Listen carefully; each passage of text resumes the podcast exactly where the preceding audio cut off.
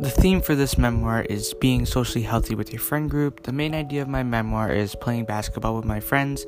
The conflict is how we would trash talk each other about how badly we missed or we have been doing bad in the game.